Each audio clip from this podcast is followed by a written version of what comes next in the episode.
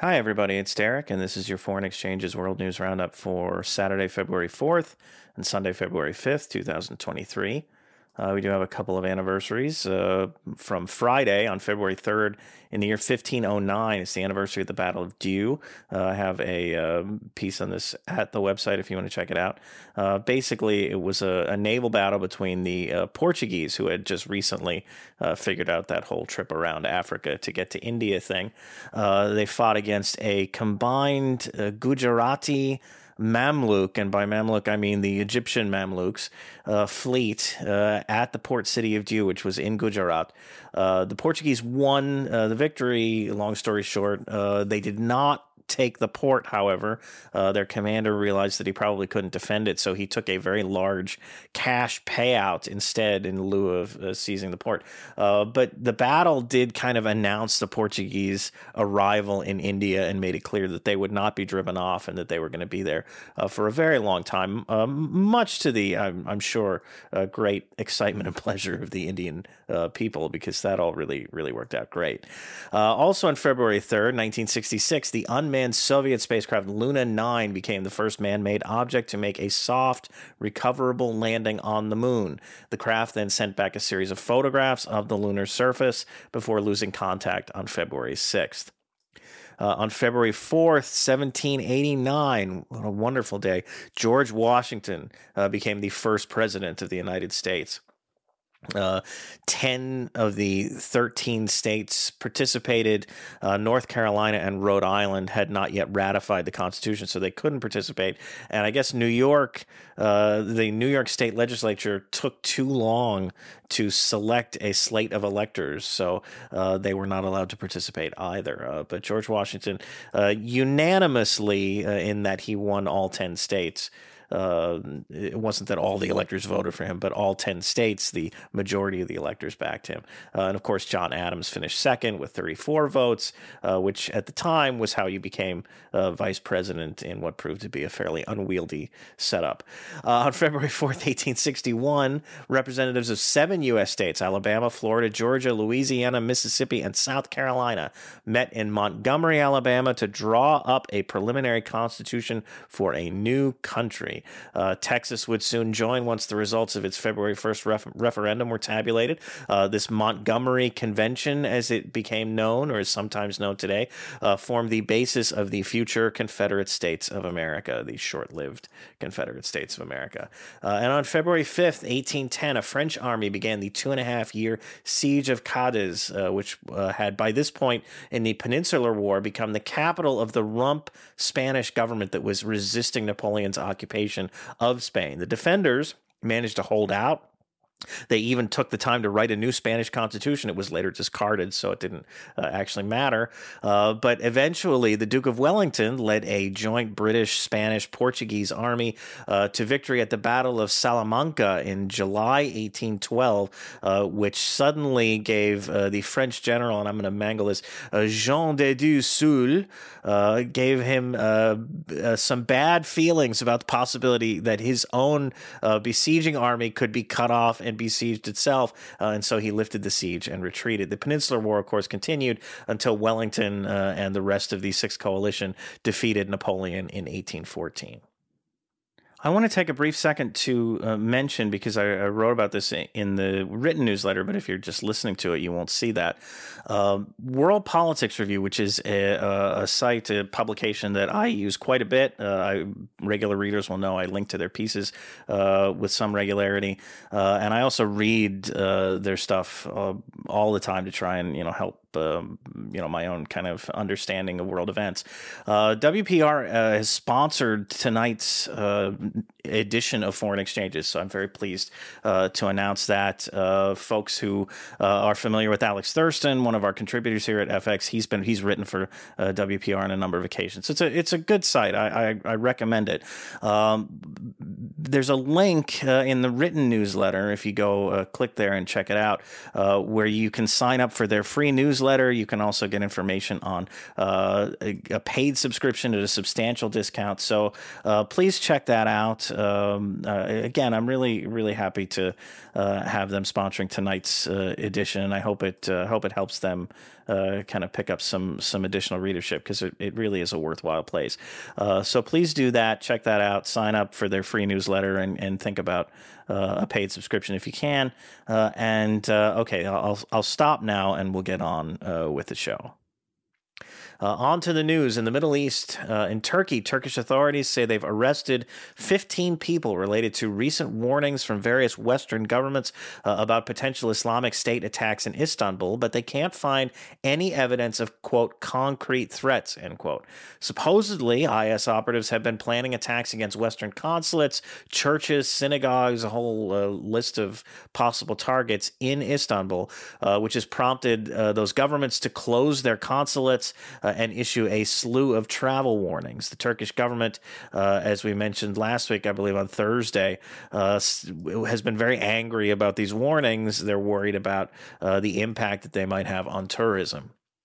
Uh, in Israel and Palestine, Israeli occupation forces conducted another arrest raid on Saturday this time targeting a Palestinian refugee camp in the West Bank city of Jericho.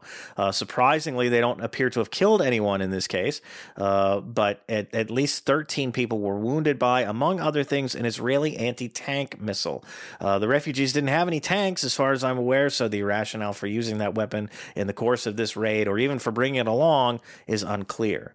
Uh, in Gaza, meanwhile, the Israeli army reportedly shot down a small aircraft on Saturday. Israeli officials didn't go into any details, so it's not clear what this thing was or whence it came, though they did stress that it was not a projectile weapon, so there was no threat uh, as such, I guess, uh, from this thing. Uh, meanwhile, tens of thousands of people demonstrated in Tel Aviv on Saturday in opposition to Prime Minister Benjamin Netanyahu and his cabinet's effort to strip the Israeli Supreme Court of much of its authority. These protests have taken place every Saturday for the past five weeks, and there is no evidence to suggest that they've affected Netanyahu's decision making in any way. In Iran, Iranian Supreme Leader Ali Khamenei has reportedly agreed to a conditional amnesty for people arrested amid the protests that began following the death of Mahsa Amini back in September.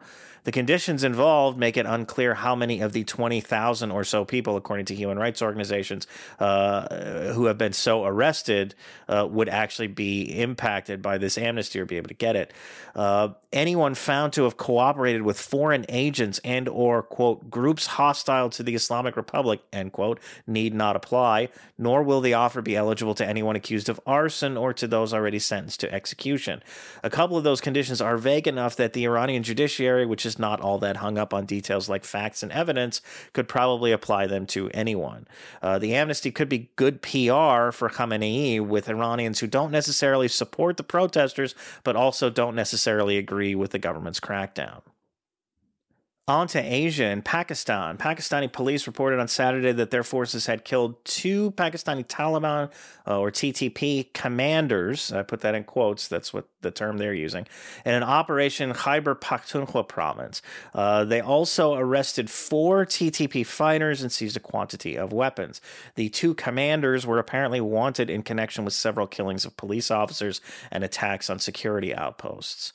In Myanmar, the ruling junta imposed martial law on Friday in 37 townships deemed to be strongholds of resistance.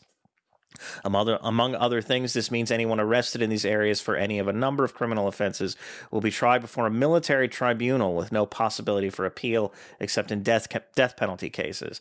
Uh, authorities had already imposed martial law in 11 townships in Yangon and Mandalay, uh, but these new additions appear to be less urban, uh, and they are believed to be areas where the uh, Myanmar security forces uh, have encountered uh, the People's Defense Forces militias that are opposed to the junta and allied with the uh, opposition government.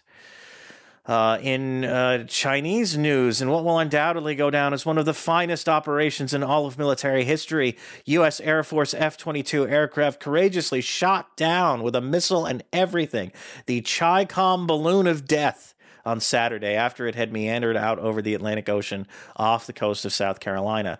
The U.S. Navy is attempting to salvage whatever remains of the Chi Com balloon of death, probably in hopes that our engineers may determine by what sorcery the Chinese Communist Party was able to make this device float in the sky. They'll probably also try to figure out what targets these CBOD surveilled and whether any of them warranted the three day national conniption fit uh, this balloon triggered. Uh, any national sigh of relief over the CBOD's destruction must immediately be tempered by news of a second Chi-Com balloon of death that is reportedly flying over Latin America, which is a pretty big place, admittedly. Uh, but specifically, it seems like it was over Colombia uh, over the weekend. It's unclear what the Chinese government might be looking for there. A good arepas recipe, maybe.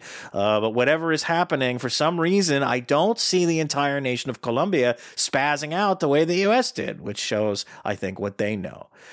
Uh, the Chinese government, for its part, has maintained its admittedly kind of stale weather balloon story and criticized the U.S. for downing the device. Of course, now that they know they can get the U.S. to send out very expensive fighter aircraft to use expensive militia, missiles to shoot down a hot air balloon, maybe they'll start sending balloons into the into U.S. airspace more frequently moving forward. I really hope so because this has been a lot of fun. Uh, in Africa, in Burkina Faso, at least 18 people were killed in two apparent jihadist attacks uh, attacks in Burkina Faso on Saturday. The larger of the two incidents involved an attack on a town in northern Burkina Faso's Sahel region, in which at least 12 people were killed. In the second incident, six soldiers were killed when their patrol struck a bomb in the Est region. In Niger, at least nine people were killed in an apparent jihadist attack on a refugee camp in western Niger's Tahoua region on Wednesday. Uh, Nigerian officials announced details of the incident on Saturday. The facility houses people displaced from neighboring Mali by the same jihadist violence. Uh, at least one person was wounded, and six more are still missing in the wake of the attack. In the Democratic Republic of the Congo, someone fired on a helicopter used by the United Nations DRC peacekeeping force over the eastern DRC's North Kivu province on Sunday, killing one peacekeeper. There's no indication as to either responsibility or to the weapon used to attack the vehicle. Certainly, there's no shortage of armed militant groups in that province, but it is unclear how many of them have armaments that could actually target a helicopter on to Europe and specifically Ukraine, where Wagner Group boss Yevgeny Prigozhin indicated on Sunday that his mercenary fighters were engaged in street fighting against Ukrainian defenders on the northern outskirts of Bakhmut, which is the city in Donetsk Oblast uh, that's been the focal point of Russian Wagner attention for several weeks. Uh, if accurate, this would suggest it's the beginning of the end of Bakhmut's defense, though I suppose only time will tell.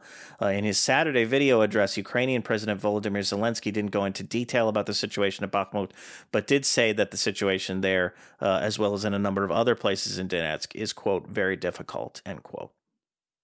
Elsewhere, Russian shelling knocked out electricity to the Black Sea port city of Odessa on Saturday. Uh, authorities had restored critical systems later in the day, but some 500,000 people are estimated to have lost power, and it could be some time before it's fully back on, and that assumes no further Russian attacks. Uh, the Ukrainian and Russian governments concluded another prisoner swap on Saturday with 63 Russian and 116 Ukrainian POWs reportedly being freed. The Russian Defense Ministry mentioned the release of prisoners in a quote sensitive category end quote, uh, which could mean accused spies, uh, but that's not certain. The UAE apparently brokered the exchange. Uh, Ukrainian Defense Minister Oleksiy Reznikov may be on his way out of a job, according to a Ukrainian lawmaker named David uh, Arakhamia. Uh, he would be transferred to a lesser ministry rather than sacked outright. The reshuffle may be prompted in part by the advances Russian forces have made in Donetsk lately, uh, but Reznikov may also be a casualty of the food procurement scandal that's roiled Kiev over the past couple of weeks. Uh, the Ukrainian military has reportedly, this is recapping, we covered this, but the Ukrainian military has reportedly been paying well above market rate for food supplies, which likely means that somebody is siphoning the excess cash off into their own pockets. Uh, Zelensky has fired a number of officials over this scandal, uh, and while to my knowledge, Reznikov himself hasn't been implicated. He was still defense minister when it happens, so there is sort of a buck stops here uh, type of thing happening. Uh, in Cyprus, Cypriot voters went to the polls on Sunday to elect themselves a new president, uh, with incumbent Nikos Anastasiades prevented b- by law from running uh, for re election. As expected, former Foreign Minister Nikos Christodoulides uh, won the first round, but finished with 32% of the vote, which is well shy of the 50% line required for an outright victory. He will face former UN Ambassador Andreas Mavroyiannis. I'm butchering all of these, I can tell, but I'm, i apologize. Uh, he slightly exceeded, uh, slightly exceeded pre election polling by taking 29.6% of the vote. He was kind of hovering in a uh, dogfight, it seemed like, for uh, second place to get into the runoff. Um, and and actually wound up doing a little bit better than polling.